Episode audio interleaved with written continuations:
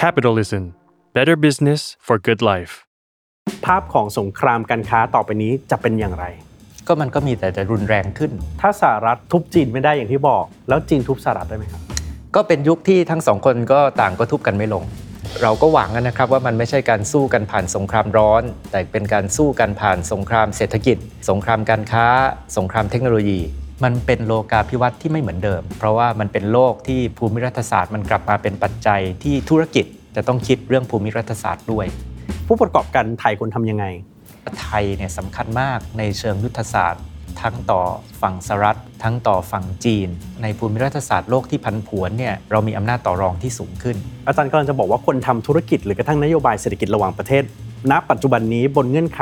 แบบนี้เนี่ย มันก็โอเคที่จะเป็นคนที่จับปลาสองมือหรือเหยียบเรือสองแคม จริงๆ ไม่ใช่เหยียบเรือสองแคมนะครับต้องเหยียบเรือหลายแคมด้วยซ้ำนะครับ เราเห็นธุรกิจจีนที่ประกอบการในประเทศไทยจำนวนมาก ตอนนี้ที่เป็นปรากฏการณ์คือร้านหม่าล่าในกรุงเทพมหานคร ที่เต็มไปหมดเลยเนี่ยแหละนะฮะแล้วคนก็จะไปเปรียบเทียบกับสิ่งที่เกิดขึ้นในสีหนุวิว เราควรจะทำอะไรกับมันได้ไหมฮะก็แน่นอนก็แปลว่าโอกาสมากขึ้น แต่ปัญหาก็มากขึ้นเหมือนกัน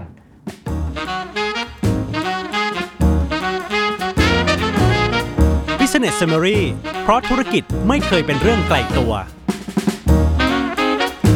สวัสดีครับ นี่คือรายการ Business Summary เพราะธุรกิจไม่เคยเป็นเรื่องไกลตัว ที่นี่ Capital เจอกันเป็นประจำทุกวันจันทร์สัปดาห์เว้นสัปดาห์ครับ EP นี้มาคุยกันเรื่องจีนหน่อยครับ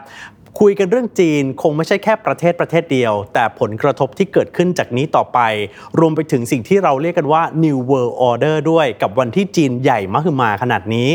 พูดคุยกับดรอาร์มตั้งนิรันดรอาจารย์ประจำคณะนิติศาสตร์ จุฬาลงกรณ์มหาวิทยาลัย และผู้อำนวยการศูนย์จีนศึกษา สถาบันเอเชีย ศึกษา จุฬาลงกรณ์มหาวิทยาลัย สวัสดีครับ ครับครับสวัสดีครับครับอาจารย์อาร์มครับทุกวันนี้ ที่เราอยู่ที่เราคุยกันกลางปี 2566 เนี่ยเราอยู่ในยุคที่เรียกว่า New World Order หรือยังผมว่าอาจจะเรียกว่ายุคที่ไม่มี world order มากกว่า บางคนบอกว่าจากยุคที่โลกมีระเบียบนะครับเป็นยุคที่โลกไร้ระเบียบ จริงๆพูดง่ายๆเนี่ยก็คือ 30-40 ปีก่อนหน้านี้เราอยู่ในยุคระเบียบโลกที่นำโดยสหรัฐอเมริกานะครับแต่ว่าวันนี้เราอยู่ในยุคที่เขาบอกว่าเบอร์หนึ่งกับเบอร์สองเนี่ยมันเริ่มใกล้กัน เบอร์สองเริ่มหายใจรดต้นคอเบอร์หนึ่งเบอร์หนึ่งคือสหรัฐนี่ยังเหมือนเดิมนะครับไม่ได้ไปไหน แล้วก็ยังยังเป็นเบอร์หนึ่งแต่ว่าเพียงแต่ว่าคนที่เป็นเบอร์สองแต่เดิมเนี่ยห่างกันเท่าตัวอย่างนี้นะครับ ตอนนี้มันขึ้นมาหายใจลดต้นคอมาก แล้วมันเป็นระเบียบโลกนะครับที่เรียกได้ว่าสหรัฐไม่สามารถจะทุบจีน หรือว่าทุบรัสเซียให้พังพินาศไปได้ นะครับถ้าเรายุดนึกถึงยุคสงครามเย็น หลังสงครามเย็นนะครับสหรัฐทุบสหภาพโซเวียตนะครับแต่เราเห็นจากสงครามยูเครน ว่าถึงแม้ว่าสหรัฐจะดำเนินมาตรการคว่ำบาตรทางเศรษฐกิจ รัสเซียอย่างจริงจังเอ่อแล้วก็แรงมากเนี่ยนะครับแล้วก็รัสเซียก็ได้รับผลกระทบอย่างหนัก แต่ว่ารัสเซียก็ก็ยังอยู่ได้นะครับส่วนหนึ่งก็เป็นเพราะมีจีนด้วยนะครับที่เราบอกว่าเป็นพันธมิตรด้วยกันกับรัสเซียในตอนนี้ แต่ว่าการผงาดขึ้นมาของจีนเนี่ยมันเป็นการสั่นสะเทือนระเบียบโลกเดิมนะครับเอ่อผมคิดว่ามันไม่ได้มีระเบียบโลกใหม่ที่จีนเป็นผู้นำแต่ว่ามันกลับกลายเป็นยุคที่ระเบียบโลกเดิมที่นำโดยสหรัฐเป็นผู้นำเดี่ยวเนี่ยมันกำลังสูญสิ้นลงนะครับ ถ้าสหรัฐทุบจีนไม่ได้อย่างที่บอก แล้วจีนทุบสหรัฐได้ไหมครับ ก็เป็นยุคที่ทั้งสองคนก็ต่างก็ทุบกันไม่ลงใช่ไหมครับเพราะว่าเอ่อผมคิดว่าถ้าคุณเล็กไปเมืองจีนพูดกับนัก ผู้เชี่ยวชาญเมืองจีนนะครับนักธุรกิจจีน นักยุทธศาสตร์เมืองจีน ก็ไม่มีใครที่คิดว่าจีนจะขึ้นมาแทนที่สหรัฐ หรือว่าจะชนะสหรัฐนะครับแต่ขณะเดียวกันทุกคนก็มองว่าก็ยากมากเลยที่จะบอกว่าสหรัฐจะทุบจีนให้พัง ทุบจีนให้จบลงไปนะครับมันก็เลยเป็นยุคที่เบอร์หนึ่งกับเบอร์สองเนี่ยนะครับน่าจะต้องอต่อสู้นะครับเเรียกว่า ทัดทานกัน แต่ว่าเราก็หวังนะครับว่ามันไม่ใช่การสู้กันผ่านสงครามร้อน แต่เป็นการสู้กันผ่านสงครามเศรษฐกิจ สงครามการค้า สงครามเทคโนโลยีนะครับแต่ว่าคุณเล็กครับครั้งที่แล้วรอบที่แล้วเนี่ยสงครามเย็นนี่ก็ยาวนานหลายสิบปีนะครับรอบนี้หลายคนก็บอกว่าเรากำลังเข้าสู่ยุคสงครามเย็นรอบใหม่ที่เอ่อมหาอำนาจแข่งขันกันนะครับครับแล้วก็เอ่อเป็นภาพอย่างนี้จะเป็น new normal ของโลกนะครับ ที่อาจารย์พูดถึงถึงเรื่องสงครามเย็นเมื่อสักครู่เนี่ยเราก็จะเห็นจุดที่เป็นสัญลักษณ์ที่มันล่มสลายชัดเจนทั้งการล่มสลายของสหภาพโซเวียตกำแพงเบอร์ลินหรืออะไรก็ตามที แล้วถ้าจุดนี้มันเป็นจุดเริ่มต้นของสงครามทางเศรษฐกิจระหว่างสองประเทศจริงๆเนี่ยจุดปลายทางมันจะอยู่ตรงไหน ก็จริง ๆ ก็ไม่มีใครรู้นะครับ เพราะว่ามันเป็นฉากใหม่ของประวัติศาสตร์นะครับ แต่ว่าบางคนก็บอกไอ้จุดปลายทางนะครับ ก็ก็คงอยู่ที่ว่า ถ้าสหรัฐถีบตัวไปได้เรื่อยๆนะครับจนสุดท้ายถ้าเกิดจีนจุดนิ่งไปเหมือนญี่ปุ่นนะครับสักสองทศวรรษที่สูญหาย อย่างเงี้ยสหรัฐก็อาจจะค่อยๆ ขยับแล้วจีนก็อาจจะถึงจุดหนึ่งสหรัฐก็อาจจะยังคงความเป็นผู้นำที่ห่างจากจีนได้ แต่ว่าถ้าเกิดว่าเป็นอีกแบบหนึ่งนะครับก็คือจีนก็ค่อยๆพัฒนาตัวเองขยับขึ้นไปนะครับเราบอกว่าก็เป็นไปได้เหมือนกันที่สุดท้ายนะครับถึงจุดหนึ่งเนี่ย จีนก็อาจจะแซงสหรัฐ หรือว่านำสหรัฐถึงจุดที่เอ่อเกิดระเบียบโลกใหม่นะครับเอ่อผมเล่าอย่างนี้แล้วกันว่าว่าคุณเล็กแล้วก็ท่านผู้ฟังเนี่ยคงจะเห็นพาดหัวข่าวหนังสือพิมพ์บ่อยๆ ว่าอีกกี่ปีกี่ปี ซึ่งโดยทั่วไปประเมินว่าไม่เกิน 10 ปีเอ่อเศรษฐกิจจีนโดยขนาดนะครับครับโดยขนาดรวมจะแซงหน้าเศรษฐกิจสหรัฐนะครับเอ่อทุกคนก็ดูตื่นเต้น แต่จริง ๆ ความหมายของการแซงหน้าก็คือขนาดเศรษฐกิจของสองประเทศเนี่ยมันขึ้นมาเท่ากัน ซึ่งไม่เคยเกิดขึ้นมาก่อนนะครับ ปกติสหรัฐเนี่ยจะนำเบอร์สองนี่ห่างนะครับเออตอนเนี้ยมันอย่างที่บอกหายใจรถต้นคอแล้ว แต่ว่าไม่เกิน 10 ปีโดยการประเมินของหลาย ๆสำนักเอ่อขนาดเศรษฐกิจจีนก็จะขึ้นมาแซงหน้าสหรัฐ แต่ว่าแซงหน้าจริง ๆ ก็คือขนาด 2 ประเทศเนี่ยมันพอๆกันครับนะครับเอ่อแต่ว่ามันไม่ใช่เรื่องที่น่าแปลกใจ เพราะว่าเอ่อ จีนเนี่ยประชากร 4 เท่าของสหรัฐนะครับเพราะฉะนั้นคุณเล็กเมื่อ GDP ต่อหัวของจีนเนี่ยขึ้นมาแค่ 1 ใน 4 ของสหรัฐเนี่ยขนาดโดยรวมก็เท่ากันแล้วนึกออกไหมครับวันนี้ขนาด GDP ต่อหัวของจีนเนี่ยประมาณ 1 ใน 6 ของสหรัฐ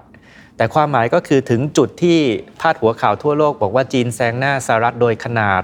นะครับ แต่จริง ๆ แล้ว GDP ต่อหัวของจีนก็ยัง1ใน 4 ของสหรัฐสหรัฐก็ยังเป็นประเทศที่มั่งคั่งรุ่งเรืองที่สุด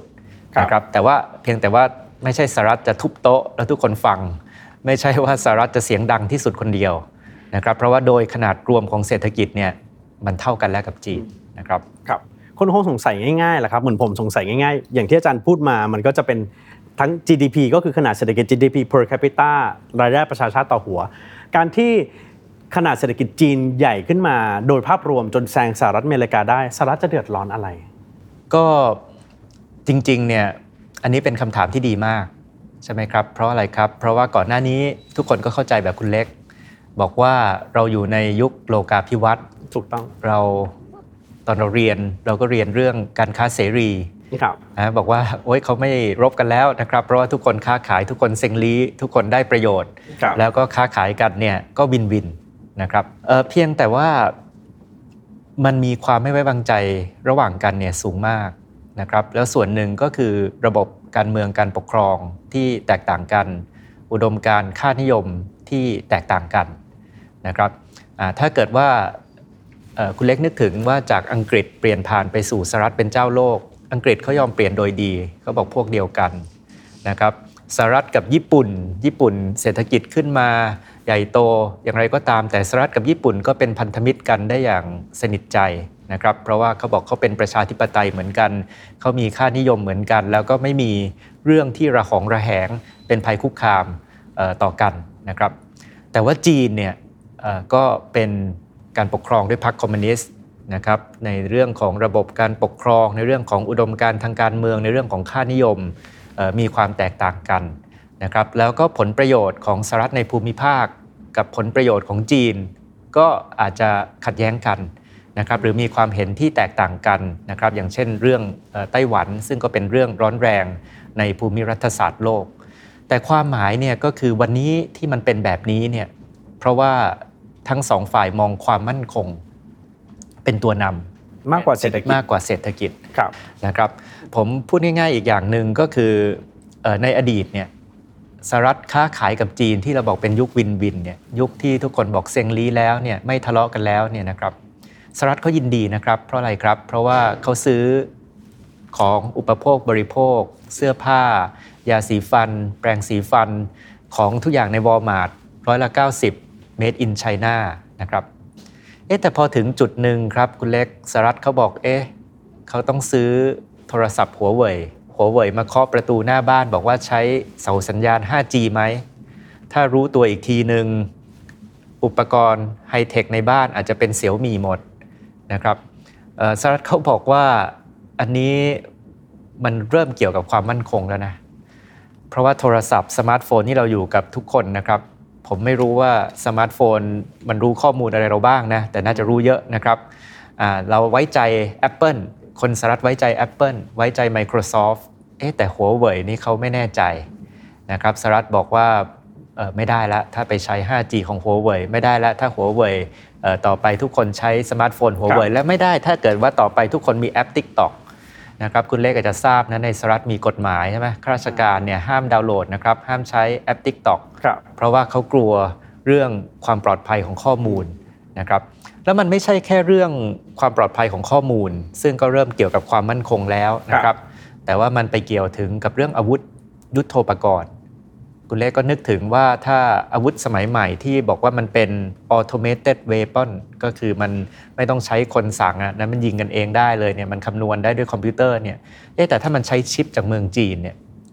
เออมันไว้ใจได้ไหมอะอืมอืมนะครับเอ๊ะถ้าต่อไปเนี่ยจีนมีไอ้ชิปตัวเนี้ยนะครับเอ่อที่เร็วที่สุดแรงที่สุด แล้วจีนมีอาวุธแบบเนี้ยครับ โอ้แล้วสหรัฐรบกับจีนเนี่ยจะเป็นยังไงอะคือผมกำลังจะอธิบายว่าถ้ามองในมิติความมั่นคงเนี่ยเขาก็บอกว่ามันคบค้ากันลำบากแล้วนะครับเขาก็บอกว่าถ้าในเรื่องซื้อเสื้อผ้านะครับซื้อยาสีฟันแปรงสีฟัน ซื้อของเข้าวอลมาร์ทนี่เขายังยินดีคบกันอยู่เขาได้ประโยชน์ยังยินดีซื้อขายกันอยู่ แต่ว่าถ้าซื้อ 5G จากหัวเว่ยถ้าซื้อโทรศัพท์หัวเว่ยถ้าให้เขาขายเครื่องจักรผลิตชิป เขาไม่โอเคแล้วนะครับสหรัฐเขาบอกว่าเขาเขาไม่สามารถที่จะเอ่อค้าขายกับจีน ในอุตสาหกรรมเชิงยุทธศาสตร์ หรืออุตสาหกรรมที่เกี่ยวข้องกับความมั่นคงได้นะครับและอันนี้ก็คือที่มาของสงครามการค้าที่มาของสงครามเทคโนโลยี อันนี้เรามองในมิติความมั่นคงนะครับครับแต่ว่ามองในมิติเศรษฐกิจด้วยก็คือคนที่เป็นผู้นำเศรษฐกิจโลกก็คือคนที่เป็นเจ้าของเทคโนโลยี คนที่ครองเทคโนโลยี เพราะฉะนั้นเมื่อถึงจุดหนึ่งที่คุณเล็กเริ่มเห็นพาดหัวข่าวเอ๊ะบอกว่าจีนเอ่อขึ้นมาเร็วมากเรื่องครับ AI ขึ้นมาเร็วมากเรื่องรถยนต์ EV อ่าฮะขึ้นมาเร็วมากในอุตสาหกรรมเชิงยุทธศาสตร์ต่างๆเอ่อมันก็ไม่แปลกนะครับที่สหรัฐต้องพยายามที่จะทำให้จีนเติบโตช้าลง กดจีนไว้นะครับ อันนี้ก็คือจุดเริ่มต้นนะครับของสงครามการค้าในปี 2017 แล้วก็สงครามเทคโนโลยีเต็มรูปแบบหลังจากที่ไบเดนรับตำแหน่งมานะครับครับตอนนี้ณปัจจุบันเนี้ยคุณเล็กครับก็ก็ทราบว่าใน ecosystem อ่าของเอ่อเทคโนโลยีจีนนี่มันค่อนข้างเป็น ecosystem หนึ่ง ecosystem ของฝรั่งก็เป็นอีก ecosystem หนึ่งถูกไหมครับ เราบอกว่าเอ๊ะไปเมืองจีนก็ใช้ไปตู้ ใช้ Tencent อ่าใช้ WeChat อ่าใช่ไหมครับเออของฝรั่งก็จะเป็นเอ่ออีกอีโคซิสเต็มหนึ่ง Google Gmail เอ่อ Microsoft นะครับแต่อันเนี้ยก็คือภาพของโลกปัจจุบันที่แม้กระทั่งโลกเทคโนโลยีที่แต่เดิมเนี่ยเอ่อคนเคยคิดว่ามันควรจะเป็นโลกโลกาภิวัตน์ก็คือเป็นโลกใบเดียวนะครับเทคโนโลยีเชื่อมกันหมดนะครับใช้เชื่อมต่อกันได้ มันเริ่มแตกเป็น 2 โลก แตกเป็น 2 ห่วงโซ่ใช่ไหมครับเริ่มต้องเออถามคำถามกันว่าเอ๊ะตกลงแล้วคุณเชื่อมกับห่วงโซ่ไหน แต่ว่าเราจะเห็นชัดเจนว่าเวลาที่เราเชื่อมกับโลกเทคโนโลยีเนี่ยเอ่อ มันมีความจำเป็นที่จะต้องเออเริ่มเชื่อมกับทั้งสองโลกใช่ไหมครับคืออันนี้คือความหมายที่กำลังจะบอกว่าโลกาภิวัตน์เนี่ยมันกำลังเปลี่ยนแปลงไปนะครับเพราะว่าแต่เดิมโลกาภิวัตน์ก็คือมันมี1 supply chain มันมี 1 ห่วงโซ่นะครับแต่วันนี้เราอาจจะเรียกโลกทวิภพได้ไหมครับ แต่ว่าฝรั่งเขาเรียกกันว่า decoupling นะครับก็คือเป็นโลก 2 ห่วงโซ่นะครับมีห่วงโซ่สหรัฐเชื่อมโลก แล้วก็มีห่วงโซ่จีนเชื่อมโลกนะครับเอ่ออันนี้ก็คือเราบอกว่าเป็นภาพที่ถ้าเกิดย้อนกลับไปคำถามแรกที่คุณเล็กถามก็คือครับระเบียบโลกมันเปลี่ยนไปยังไง ก็คือมันเปลี่ยนไปอย่างมโหฬารอ่านนะครับเพราะว่าจากระเบียบโลกเดียว มันเริ่มกลายเป็น 2 ห่วงโซ่นะครับทุกวันนี้ที่เราคุยกันเนี่ยค่อนข้างชัดเจนแล้วว่าเรื่องของตัวสงครามการค้ายังไม่จบแน่ๆ แล้วอาจารย์มองต่อไปข้างหน้ายังไงในวันที่มันแตกออกเป็นสองห่วงแบบนี้ แล้วประเทศไทยอยู่ตรงนี้ เราก็ยังเป็นเศรษฐกิจที่เน้นพึ่งพาการส่งออกอยู่เลย เรายังคุยกันเรื่องหวังจะให้คนย้ายฐานการผลิตมาที่เราอยู่เลย ภาพของสงครามการค้าต่อไปนี้จะเป็นอย่างไร ก็มันก็มีแต่จะรุนแรงขึ้นนะครับ เพราะว่าเราก็เห็นว่าว่าที่ผ่านมามันก็รุนแรงขึ้นนะครับจริงๆคือคุณเล็กติดตามข่าวถ้าจำได้นะครับ ช่วงที่โดนัลด์ทรัมป์ทำสงครามการค้าใหม่ ๆ คนก็คิดว่ามันเป็นเรื่องชั่วคราว เป็นลูกบ้าของทรัมป์นะครับแหละว่าเพราะว่าคนนี้แหวกแนวมาก แต่เดี๋ยวคนนี้ไปโลกมันก็กลับมาเซ็งลี้เหมือนเดิม มันก็กลับมาค้าขายกันอย่างสนิทใจเหมือนเดิม แต่ว่า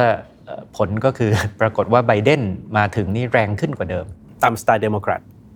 ไม่รู้ว่าตามสไตล์เดโมแครตไหมนะครับ เพราะว่าจริง ๆ สมัยก่อนเนี่ยริพับลิกันก็ pro free trade นะครับเดโมแครตสมัยโอบามาก็อยากจะมี TPP วันนี้ก็ไม่เห็นนะครับข้อตกลงว่าสหรัฐจะกลับไปร่วม TPP นะครับแต่ชัดเจน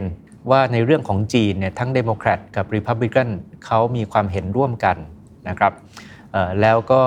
ทิศทางนโยบายของรัฐบาลไบเดนก็แรงขึ้น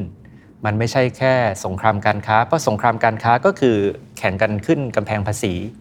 นะครับทรัมป์ก็ขึ้นกำแพงภาษีต่อสินค้าจีน วันรุ่งขึ้นจีนก็ตอบโต้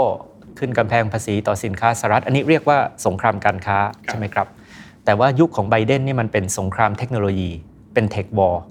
นะครับไบเดนบอกว่าไม่ไม่โอเคแล้วที่จะค้าขายในเรื่องของอุตสาหกรรมชิปกับเมืองจีนนะครับมีการจำกัดเทคโนโลยีในอุตสาหกรรมชิปต่อจีนอย่างมากมาย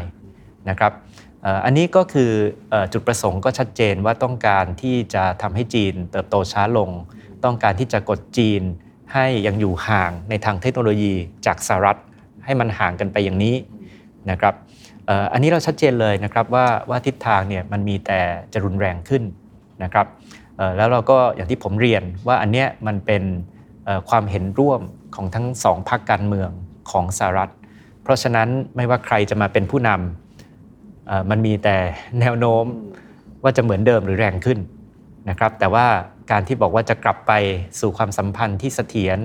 นะครับ ก่อนในยุคทรัมป์มันแทบจะเป็นไปไม่ได้แล้วนะครับคนคงถามอาจารย์ซ้ำแล้วซ้ำอีกซ้าแล้วซ้ำอีกเรื่องสหรัฐอเมริกากับจีน แล้วก็สิ่งที่เรากลัวคือเรื่องสงครามร้อนที่อาจารย์พูดเนี่ยมันเป็นไปได้ไหมฮะที่เราจะเห็นสงครามกันจริง ๆ รบรากันจริง ๆ แล้วก็ได้ยินเสียงปืนนัดแรกในช่วงเวลาอันใกล้นี้จริง ๆ ก็ถ้าเราเป็นนักประวัติศาสตร์สงคราม ถ้าคุณเล็กศึกษาสงครามโลกครั้งที่สองเนี่ยเวลามันเกิดขึ้นนี่มันเกิดแบบเราไม่รู้ตัวนะครับมันเกิดแบบเราไม่คาดคิดนะครับแม้กระทั่งสงครามยูเครน ผมคิดว่าก่อนที่จะเกิดก็ไม่ได้มีใครที่ที่ประเมิน หรือคาดการณ์ว่ามันเกิดได้นะครับ แต่สงครามเนี่ยมันหมายถึงว่ามันมีได้ทั้งความตั้งใจ แล้วก็ความไม่ตั้งใจนะครับ มันมีได้ทั้งภาษาฝรั่งเขาเรียก sleepwalking to war นะครับก็คือหลับหลับตื่นตื่นเนี่ยอีกทีเกิดสงครามขึ้นแล้วนะครับเพราะว่าต่างสู้กันเนี่ยนะครับทุกคนก็บอกพยายามที่จะสู้ให้ถึงจุดที่ร้อน แต่ว่าไม่ถึงกับเกิดสงคราม แต่มันไม่รู้ว่ามันยกระดับขึ้นไปเรื่อยๆเนี่ยมันถึงจุดไหนที่มันมีฝ่ายหนึ่งที่บอกเอ๊ะไม่ไหวแล้วนะครับ หรือว่าเราบอกว่า เอ๊ะมันมันถึงมันถึงจุดไหนนะครับที่ที่เราบอกว่าเอ๊ะมันอาจจะเกิดอุบัติเหตุได้ไหมนะครับเช่นยิงเครื่องบินผิดไปเครื่องหนึ่งเนี่ยนะครับมันก็เป็นความเข้าใจผิดได้ อย่างยกตัวอย่างปีนี้ก็ได้ใช่ไหมครับว่าเมื่อต้นปีก็มีกระแสเรื่องบอลลูนสอดแนมนะครับมีทางสหรัฐยิงบอลลูน ซึ่งสหรัฐบอกว่าเป็นบอลลูนจีนตกใช่ไหมครับแล้วตอนนี้ที่สหรัฐพูดทุกวันก็คือช่องทางการสื่อสาร ระหว่างสองฝ่ายเนี่ยในเรื่องของด้านการทหารเนี่ยมันยังไม่กลับมานะครับก็คือพูดง่ายๆ ก็คือถ้าคุณเล็กเป็นฝ่ายความมั่นคงสหรัฐแล้วต่อสายไปเมืองจีนเนี่ยมันไม่มีคนรับสายนะครับ มันไม่มีการคุยกัน อันนี้ก็เราก็จะเริ่มเห็นนะครับว่าว่าความเสี่ยงมันก็เพิ่มสูงขึ้นนะครับ คือก็ไม่มีใครรู้ใช่ไหมครับว่าว่าถึงจุดไหนเนี่ยที่มันจะเกิดเป็นสงครามร้อนได้นะครับ แต่ว่าที่เราเห็นแน่นอน ก็คืออุณหภูมิของความขัดแย้งนะครับซึ่งตอนนี้มันยังอยู่ในเรื่องสงครามการค้าสงครามเทคโนโลยี แต่แม้กระทั่งเรื่องความมั่นคงเนี่ยเราก็เห็นว่ามันสูงขึ้นกว่าในอดีตนะครับแต่ว่าตอนนี้นะครับก็ยิ่งชัดเจนว่าอย่างเรื่องไต้หวันเนี่ยก็จะเป็นเรื่องที่ร้อนในเชิงภูมิรัฐศาสตร์ เพราะว่าทั้งสองฝ่ายนะครับมีความเห็นที่อาจจะยังไม่ได้เหมือนกัน และในขณะเดียวกันมันก็เป็นเรื่องที่สำคัญมากสูงมากกับทั้งสองฝ่ายอย่างเงี้ยนะครับมันก็เลยมีโอกาสนะครับที่เราบอกว่ามันเป็นยุคที่อันตรายกว่าในอดีตนะครับแต่ว่าเราก็หวังนะครับคุณเล็กครับว่าเราพูดแค่สงครามการค้า สงครามเทคโนโลยีนี่ก็ร้อนพอแล้วนะครับแสดงว่าไต้หวันมีประเด็นเรื่องไต้หวันต้องใช้คำนี้ ประเด็นเรื่องไต้หวันมีศักยภาพมากพอที่จะทำให้เกิดสงครามในเอเชียแปซิฟิก ก็เป็นจุดที่ร้อนที่สุดนะครับซึ่งซึ่งอันนี้ก็อันนี้ก็เป็นเรื่องที่เรียกว่ามันสำคัญกับทั้งสองฝ่ายนะครับจริงๆ พระบดีโอบามาเคยบอกนะว่ามันสำคัญกับความเป็นความตายของความเป็นชาติของจีน ขณะเดียวกันในมุมของสหรัฐมันก็สำคัญมากนะครับต่อเรื่องของความมั่นคงนะครับต่อเรื่องของค่านิยมอุดมการทางการเมือง เพราะว่ามันก็จะมีคำถามว่าสหรัฐจะไม่ปกป้องคุ้มครองเกาะที่เป็นประชาธิปไตยที่สุดในเอเชียหรือ และขณะเดียวกันไต้หวันเนี่ยนะครับก็เป็นหัวใจของเทคโนโลยีโลกนะครับคุณเล็กกับท่านผู้ฟังก็อาจจะทราบว่า TSMC ซึ่งเป็นบริษัทผลิตชิปของไต้หวันเนี่ยผลิตชิปนะครับมากกว่าร้อยละ90 ของชิปชั้นสูงชิปไฮเทค ระดับสูงที่ใช้กันทั่วโลกนะครับเพราะฉะนั้นเนี่ยไอ้เดิมพันในเรื่องของเกาะไต้หวันเนี่ยมันสูงมากกับทั้งสองฝ่ายนะครับดังนั้นถ้าถามว่าจุดไหนที่ร้อนที่สุดจุดไหนที่ทั้งสองฝ่ายถอยไม่ได้ ก็ก็คือเรื่องของไต้หวันนะครับดังนั้นสิ่งที่เกิดขึ้นใช่ไหมเมื่อเกิดสงครามยูเครนนะครับสิ่งที่เกิดขึ้นถ้าเกิดว่าคุณเล็กไปฟังสัมมนา ที่อเมริกาตามมหาลัยต่างๆ ทุกคนก็จะตั้งคำถามว่าเอ๊ะถ้าเกิดที่ยูเครนได้ แล้วต่อไปเกิดที่ไต้หวันแล้วสหรัฐคว่ำบาตรรัสเซียใช่ไหมครับแล้วถ้าต่อไปสหรัฐต้องคว่ำบาตรจีนสหรัฐจะอยู่ได้ไหมนะครับเพราะว่าจีนนี่มีความสัมพันธ์ความเชื่อมโยงทางเศรษฐกิจกับสหรัฐสูงกว่ารัสเซียมากนะครับผลลัพธ์ ในข้อสรุปก็คือเราก็ต้องค่อยๆ เริ่มแยกห่วงโซ่ออกจากจีน ถ้าเกิดว่าคุณเล็กไปสัมมนาที่มาลายปักกิ่งมาลายชิงหัว พูดกันเรื่องความมั่นคง เรื่องยุทธศาสตร์ต่างประเทศเขาก็ตั้งคำถาม เช่นเดียวกันว่าเฮ้ยถ้ามันเกิดอะไรที่ไต้หวันแล้วจีนกับสหรัฐทะเลาะกันอย่างหนัก แล้วสหรัฐคว่ำบาตรจีนเหมือนที่ทำกับรัสเซีย จีนจะอยู่ได้ไหมนะครับเพราะว่าจีนก็เชื่อมโยงกับสหรัฐสูงมากนะครับ ข้อสรุปในฝั่งของจีนก็คือจีนต้องค่อยๆ ลดความเชื่อมโยงกับสหรัฐนะครับ ทั้งสองฝ่ายคิดเหมือนกัน มันก็เลยเกิดเป็นภาพความสัมพันธ์ที่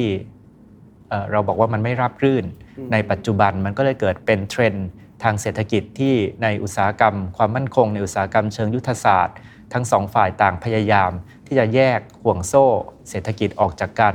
แล้วก็ลด ความเชื่อมโยงกันทางการค้าทางเทคโนโลยีนะครับเพราะว่าทั้งสองฝ่ายต่างก็ประเมินความเป็นไปได้ที่อาจจะเกิดสงครามในอนาคต ถึงแม้สงครามจะไม่เกิด แต่ทั้งสองฝ่ายก็คิดแบบนี้แล้วก็เตรียมตัว การเตรียมตัวมันก็เลยทำให้เราเกิดโลกที่ผันผวนในทางภูมิรัฐศาสตร์ อย่างเช่นในปัจจุบันนะครับพอสรุปได้ไหมครับว่าทุกวันนี้คาว่าโลกาภิวัตน์หรือว่า globalization มันจบไปแล้ว มันเป็นโลกาภิวัตน์ที่ไม่เหมือนเดิมใช่ไหมครับ ก็คือถ้าเกิดว่าสมัยก่อนยกตัวอย่างนะครับคุณเล็กนโยบายของเราเราก็จะถามกันว่าประเทศไทยจะเข้าไปเชื่อมโยงกับห่วงโซ่โลกได้อย่างไร เราจะไปเป็นส่วนหนึ่งของ global supply chain ได้อย่างไร อันนี้คือโลกาภิวัตน์ที่เราเคยเข้าใจใช่ไหมครับแต่ก่อนหน้ายุคโลกาภิวัตน์ก็คือยุคที่แต่ละประเทศค้าขายกันอยู่ภายในไม่ได้เชื่อมโยงกัน เราบอกมันก็ไม่ได้กลับไปยุคที่ แต่ละประเทศปิดตัวเองแล้วไม่ค้าขายกันก็ไม่ใช่ แต่ถามว่าโลกาภิวัตน์มันเหมือนเดิมไหมมันไม่เหมือนเดิมครับ เพราะว่าวันนี้คำถามที่ทุกคนถามในทางนโยบายในประเทศต่างๆ ก็คือเราสามารถที่จะเชื่อมกับทั้งสองห่วงโซ่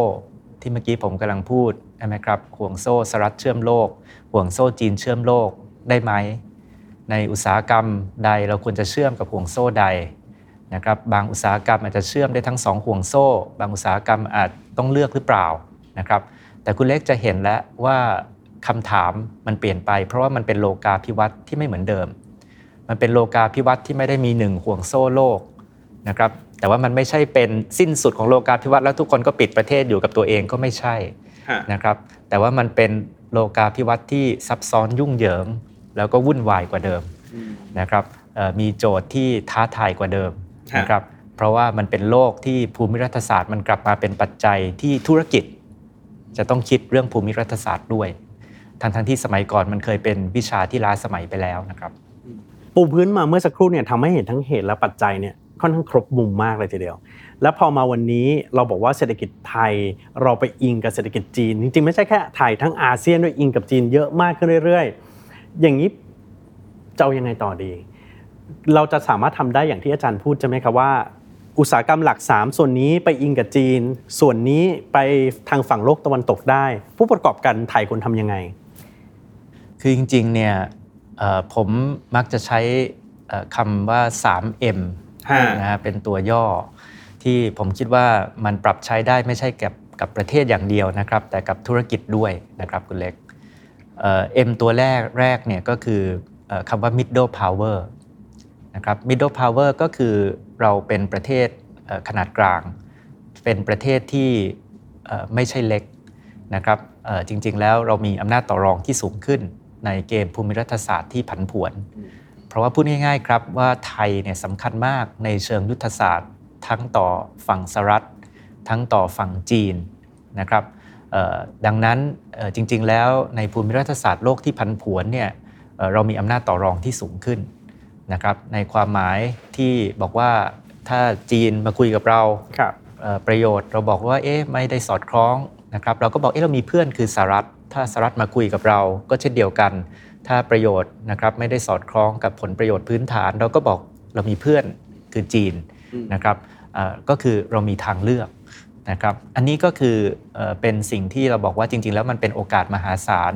ให้กับประเทศกำลังพัฒนา และประเทศขนาดกลาง ในภูมิรัฐศาสตร์โลกใหม่นะครับเอ็มตัวที่2นะครับก็คือ mainland Southeast Asia นะครับก็คือภาคพื้นอาเซียนนะครับซึ่งจริงๆแล้วไทยโดยที่ตั้งเนี่ยเป็นศูนย์กลางของภูมิภาคอยู่แล้วนะครับจริงๆเวลาที่เราคุยกันนะครับคุณเล็กเกี่ยวกับความสัมพันธ์ไทยสหรัฐความสัมพันธ์ไทยจีนในเรื่องการค้าในเรื่องเศรษฐกิจในเรื่องธุรกิจ ธุรกิจมักจะคิดใน 2 มุมมองนะครับธุรกิจมักจะคิดว่าเราจะบุกตลาดจีนยังไงแล้วก็จีนจะมาบุกตลาดไทยยังไงมันเป็น 2 ทางแบบนี้แต่ผมชวนคิดมุมมองที่3นะครับก็คือเอ๊ะเราจับมือ partner กับจีน ในการบุกตลาดอาเซียนได้ไหม โดยเฉพาะเรามองตลาดอาเซียนภาคพื้นนะครับเพราะว่าถ้าเกิดว่าคุณเล็กมองจากมุมของจีน ตลาดไทยเล็กมาก ใช่ไหมครับแต่ตลาดอาเซียนภาคพื้นนี่ไม่เล็กนะครับ ถ้ารวมกัมพูชารวมราวรวมรวมเวียดนาม รวมพม่านะครับ แล้วถามว่าในความเข้าใจวัฒนธรรม ความเข้าใจเรื่องของบริบทเศรษฐกิจการเมืองของภูมิภาคนะครับเรามีความเข้าใจที่ดีกว่านะครับ และในยุคที่เราคุยกันภูมิรัฐศาสตร์โลกที่ผันผวนก็คือทางจีนเขาก็บอกว่าแต่เดิมจีนเขาอยากจะเชื่อมมากเลย กับสหรัฐกับตะวันตก วันนี้เขาอยากจะลดความเชื่อมโยงเอาเขาลดความเชื่อมโยงแล้วเขาไปเชื่อมกับใครอะเขาก็กลับมาเชื่อมกับตัวเอง เพราะเขาบอกเขาเป็นตลาดขนาดใหญ่ แต่เขาก็ต้องกลับมาเชื่อมกับประเทศกำลังพัฒนาด้วย ที่ของเขาเรียกว่ายุทธศาสตร์ Belt and Road จีนก็อยากจะเชื่อมเข้ากับประเทศกำลังพัฒนา เชื่อมเข้ากับตลาดใหม่ เช่นเดียวกันครับสหรัฐนะครับในอดีตคุณเล็กไปคุยกับธุรกิจสหรัฐเนี่ยเขาก็ไม่ได้อยากคุยกับธุรกิจไทยนะครับเขาก็อยากจะคุยกับธุรกิจจีน เพราะว่าตลาดมันใหญ่โตมาโหฬารนะครับทุกคนก็อยากจะไปจีน อยากจะไปเชื่อมกับตลาดจีน วันนี้ทุกคนก็บอกหยุดไว้ก่อนนะครับเพราะว่ามันผันป่วนเหลือเกิน มันทะเลาะกันหนักเหลือเกินแล้วเขาไปไหนครับเขาก็ต้องหาประเทศกำลังพัฒนาอื่น ๆ แต่อย่างที่บอกว่าเออเราสามารถที่จะร่วมมือกับธุรกิจจีน บุกตลาดอาเซียน ภาคพื้นร่วมกันได้ไหม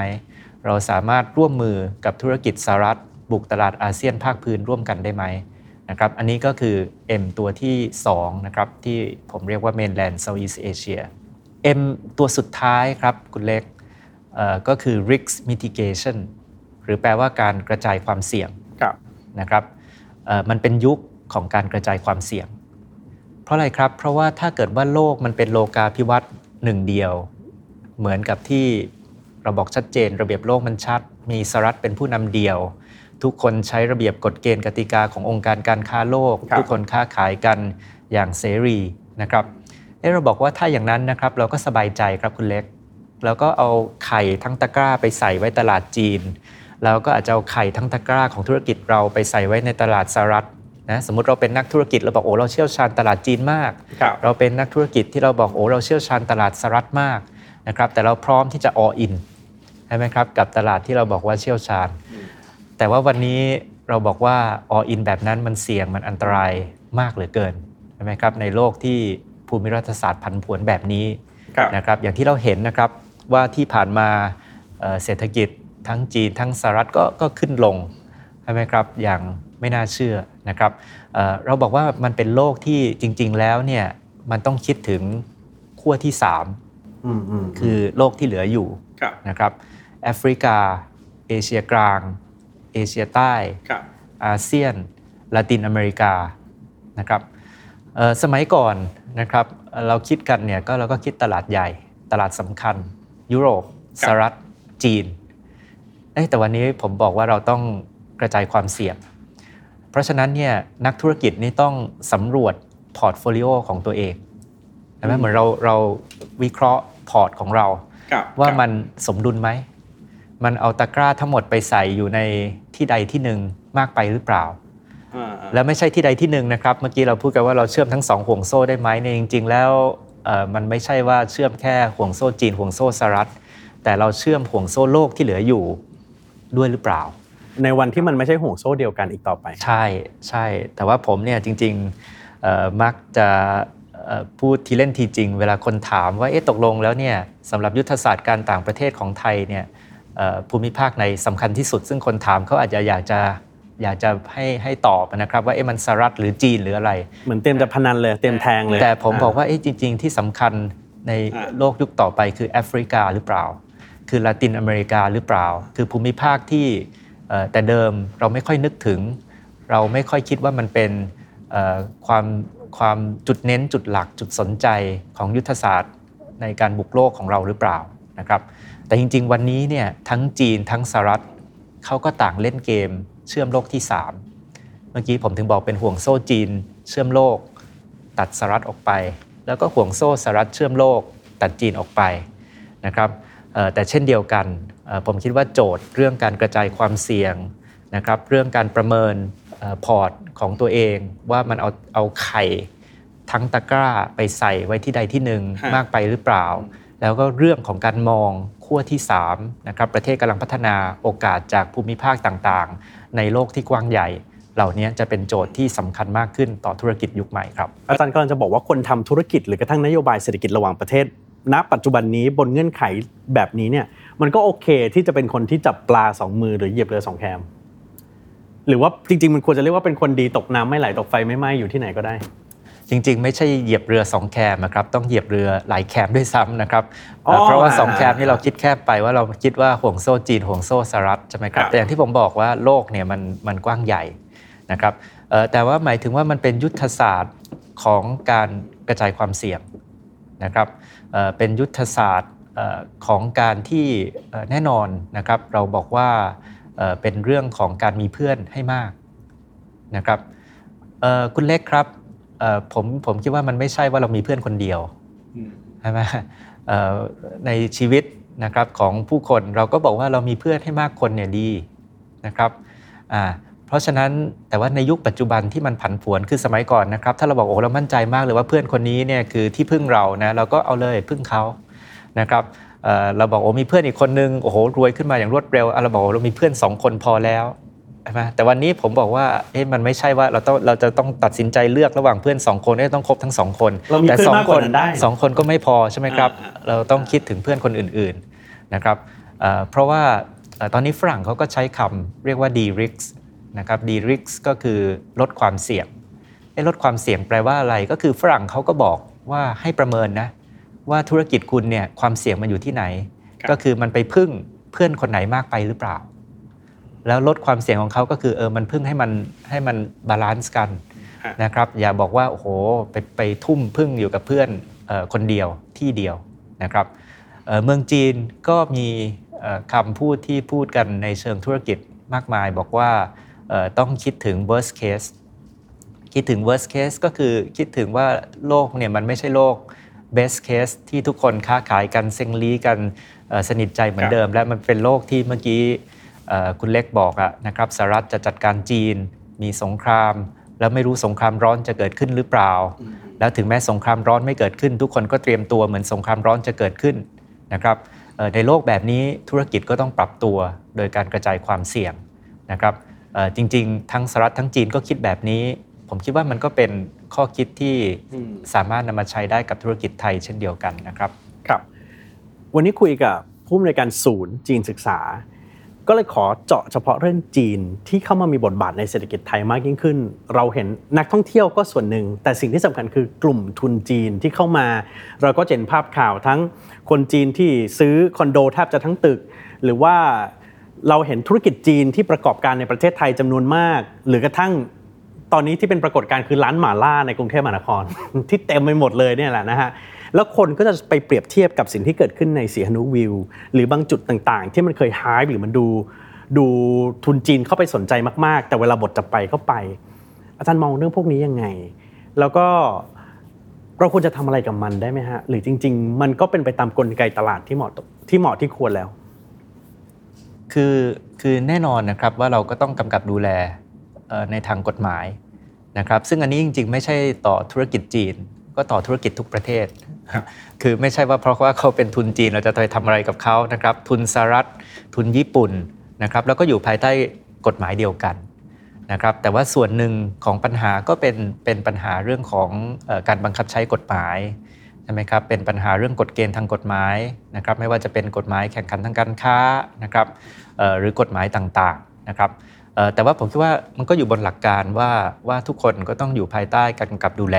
นะครับ แล้วเราก็ต้องมาคิดถึงเรื่องของการกับดูแลของเรา ว่ามันมีจุดไหนที่เป็นช่องโหว่ไม่ว่าจะเป็นช่องโหว่ในเรื่องกฎเกณฑ์ หรือช่องโหว่ในการบังคับใช้นะครับการการบังคับตามกฎหมายนะครับ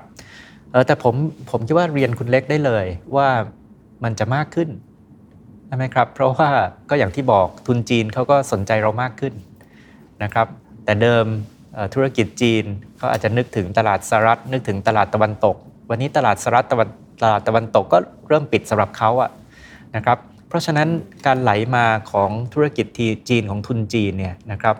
มีแต่แนวโน้มที่จะเพิ่มสูงขึ้นนะครับ ซึ่งแน่นอนนะนะครับมันก็คือเหรียญสองด้านใช่ไหมทุกอย่างมันก็ส่วนหนึ่งก็คือความท้าทาย ซึ่งอย่างที่ผมบอกต้องไปดูเรื่องมาตรการกำกับดูแล ซึ่งเราก็ทุกธุรกิจใช่ไหมครับไม่ใช่แค่ธุรกิจจีน ธุรกิจต่างชาติทั้งหมดนะครับธุรกิจไทยด้วย นะครับก็อยู่บนมาตรฐานกฎหมาย และอีกส่วนหนึ่งก็เป็นโอกาสเอ่อทางธุรกิจ โอกาสทางเศรษฐกิจนะครับเอ่อในขณะเดียวกันนะครับเอ่อเราก็ต้องกระจายความเสี่ยงนะครับในความหมายว่าเราเราคิดว่าเราจะพึ่งนักท่องเที่ยวจีนอย่างเดียวเอ่อไม่น่าจะถูกมั้งครับครับใช่ไหมครับเราก็ต้องคิดที่จะเจาะตลาดนักท่องเที่ยวใหม่ๆนะครับเอ่อเราอาจจะคิดว่าเอ่อผผักผลไม้นะครับส่งออกตลาดจีน สำคัญที่สุด แต่ก็คงไม่ใช่ตลาดเดียวมั้งครับ เราก็ต้องคิดถึงตลาดใหม่ๆนะครับผมก็คิดว่ามันก็กลับมาเนี่ยที่โจทย์ของของการกระจายความเสี่ยงอีกนะครับว่าทำยังไงที่เราจะขยายตลาดไปยังตลาดใหม่ ๆ ในโลกที่จริง ๆ มันกว้างใหญ่มากกว่า 2 มหาอำนาจนะครับเคยมีโอกาสได้คุยกับนักธุรกิจบางท่านเหมือนกัน ที่มีความสัมพันธ์กับจีนมาอย่างยาวนาน บอกว่าคนไทยอย่าไปกลัวเลยทุนจีน เพราะยังไงก็มา หาประโยชน์จากมันดีกว่า อาจารย์ก็จะแนะนำในรูปแบบเดียวกันด้วยไหมฮะเออผมคิดว่าก็คือเราต้องใช้โอกาสใช่ไหมมองให้เป็นโอกาส แต่ในขณะเดียวกันเนี่ยถามว่าในเรื่องของออปัญหาความท้าทายต่างๆนะครับ อันนี้ก็อย่างที่เรียนว่ามันเป็นเรื่องของการกำกับดูแล เป็นเรื่องของกฎเกณฑ์ ซึ่งคุณเล็กมันมามันก็คือเพิ่มขึ้นทั้งสองทาง ช่ไหมครับ คือแน่นอนโอกาสมันเพิ่มขึ้นฮะแต่ปัญหามันก็เพิ่มขึ้นด้วยเช่นเดียวกัน แต่เรื่องพวกนี้เอ่อมันไม่ใช่เอ่อเราบอกว่าเอ่อเราห้ามแล้วเราก็บอกว่าเราเราไม่เอาละ เราปิดประเทศเราอยู่กันเองดีกว่า อันนี้มันก็คงไม่ใช่คำตอบอยู่แล้วใช่ไหมครับคำตอบมันก็คือคำตอบที่คำถามว่า how ใช่ไหม how ก็คือเราจะจัดการยังไงนะครับเอ่อก็คือก็คือแน่นอนเขามาซึ่งคุณเล็กบอกว่าเอ่อทุกคนเห็นตรงกันว่าเขาน่าจะมามากขึ้น นะครับด้วยภูมิรัฐศาสตร์โลกที่เปลี่ยนแปลงไปนะครับก็แน่นอนก็แปลว่าโอกาสมากขึ้น แต่ปัญหาก็มากขึ้นเหมือนกันนะครับก็แปลว่ามีโจทย์ความท้าทายที่เรียกว่าเร่งด่วนขึ้นในเรื่องของการปรับปรุงกฎเกณฑ์ การกลับมาคิดเกี่ยวกับเรื่องของการบังคับใช้มาตรฐานกฎหมายต่างๆนะครับต่อธุรกิจนะครับอืมครับแน่นอนจุดยืนสำคัญของรายการ Business Summary ก็คือเข้าใจเรื่องของเศรษฐกิจและเราก็เปิดกว้าง ไม่ว่าจะเป็นทั้งฝั่งจีนหรือสหรัฐอเมริกาต่างๆ ที่จะเป็นประโยชน์กับเศรษฐกิจประเทศไทยโดยรวมเนี่ย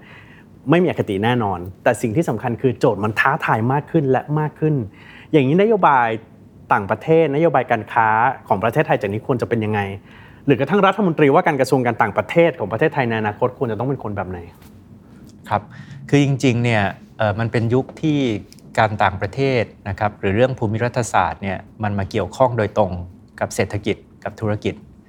นะครับคือคือที่เมื่อกี้ที่ผมบอกคุณเล็กว่าจริง ๆ แต่เดิมเนี่ยไอ้ภูมิรัฐศาสตร์วิชาเนี่ยมันเป็นวิชาที่ล้าสมัยไปแล้วนะตั้งแต่ยุคที่บอกว่าสงครามเย็นจบแล้วนะครับแต่ว่าวันนี้เนี่ยคุณเล็กเปิดข่าวเนี่ยนะครับเราบอกว่าทุกวันนี้ภูมิรัฐศาสตร์นี่มันมันกระทบมากเลยกับเศรษฐกิจกับธุรกิจกับการวางแผนออของธุรกิจของโลกนะครับ ราะฉะนั้นผมคิดว่ามันเป็นยุคที่ยุทธศาสตร์การต่างประเทศ มันต้องเชื่อมกับยุทธศาสตร์การค้า มันต้องเชื่อมกับยุทธศาสตร์อุตสาหกรรม มันต้องเชื่อมกับยุทธศาสตร์เศรษฐกิจนะครับแล้วมันเป็นเป็นส่วนสำคัญนะครับขณะเดียวกันนะครับคุณเล็กครับผมรู้เข้าใจเลยว่าถ้าเกิดเราไปสัมภาษณ์นะครับไม่ว่าจะเป็นพรรคการเมืองไหน ไม่ว่าจะเป็นผู้นำทางความคิดท่านไหน ผมยังไม่เคยเห็นนะครับที่บอกว่าแนะนำว่าเราต้องเลือกข้าง หรือเราควรจะเลือกข้างไหนนะครับเอ่อแต่ทุกคนแนะนำว่าเราต้องรักษาสมดุลใช่ไหมครับทุกคนก็ยังยืนอยู่บนจุดยืนว่าเอะประเทศไทยจะใช้ประโยชน์ จะใช้ตรงเนี้ยให้มันเป็นโอกาสได้อย่างไรนะครับเอ่อซึ่งผมและบอกแล้วนะครับว่ามันเป็นโอกาสมหาศาลเหมือนกัน เพราะว่าทั้งสองฝ่ายก็จะให้ความสำคัญกับเรา และขณะเดียวกันมันก็เป็นโลกที่เปิดกว้างมากขึ้น ที่จริง ๆ แล้วเรามี อีกหลายภูมิภาคที่เราต้องบุกที่เราต้องรุกตลาด ที่เราต้องคิดถึงการขยายความเชื่อมโยงนะครับเพราะฉะนั้นเนี่ยนะครับผมคิดว่าสิ่งสำคัญที่เราต้องเข้าใจเนี่ยนะครับแล้วก็ผู้นำเรื่องการต่างประเทศ รัฐบาลใหม่ต้องเข้าใจเนี่ยจริง ๆ ก็คือคำถามที่มันเปลี่ยนแปลงไปนะครับจากเดิมที่เราถามว่าเราจะเชื่อมโยงกับโลกาภิวัตน์ยังไง เราจะเชื่อมโยงกับหนึ่งห่วงโซ่โลกยังไง ใช่ไหมวันนี้เนี่ยคำถามมันซับซ้อนกว่านั้นใช่ไหมครับว่าเราจะเชื่อมโยงกับห่วงโซ่ที่หลากหลายได้อย่างไรนะครับตรงไหนเชื่อมตรงไหนเหมาะสมนะครับและทำยังไงที่จะกระจายความเสี่ยงนะครับให้มันสามารถที่จะรักษาสมดุลในแต่ละห่วงโซ่ได้นะครับก็อันนี้ก็คงเป็นคำถามที่ต้องฝากให้กับรัฐบาลใหม่ด้วยนะครับเหมือนเป็นการขบวดปมท้ายที่สุดของการคุยในวันนี้พอดีว่ามองที่โอกาสซะเถอะน่าจะดีกว่านะ ครับจริงๆเอ่อมันเป็นภาษาจีนเลยนะคุณเล็กครับเอ่อคำว่าวิกฤตในภาษาจีนเนี่ยคำว่าเวยจีเนี่ยเอ่อตัวอักษรตัวแรกก็คืออันตราย แต่ตัวอักษรตัวที่สองเนี่ยคือโอกาส ก็คือโอกาสเนี่ยมันซ่อนอยู่ในวิกฤตเสมอนะครับ ถือว่าได้แนวคิดที่น่าสนใจทีเดียวนะครับสำหรับจุดยืนต่อไปของประเทศไทยก็คือการรักษาสมดุลระหว่างมหาอำนาจ และการจับมือกับพันธมิตรใหม่ๆ หาเพื่อนใหม่ บนเวทีโลกที่ซับซ้อน และยังอึมครึมแบบนี้ต่อไปด้วยนะครับ วันนี้ขอบคุณดรอาร์มนะครับนี่คือรายการ Business Summary เพราะธุรกิจไม่เคยเป็นเรื่องไกลตัวที่นี่ Capital ครับ เจอกันได้ใหม่วันจันทร์สัปดาห์เว้นสัปดาห์นะครับ ตอนนี้ผมทีมงานพร้อมอาจารย์อาร์มลาไปก่อน สวัสดีครับ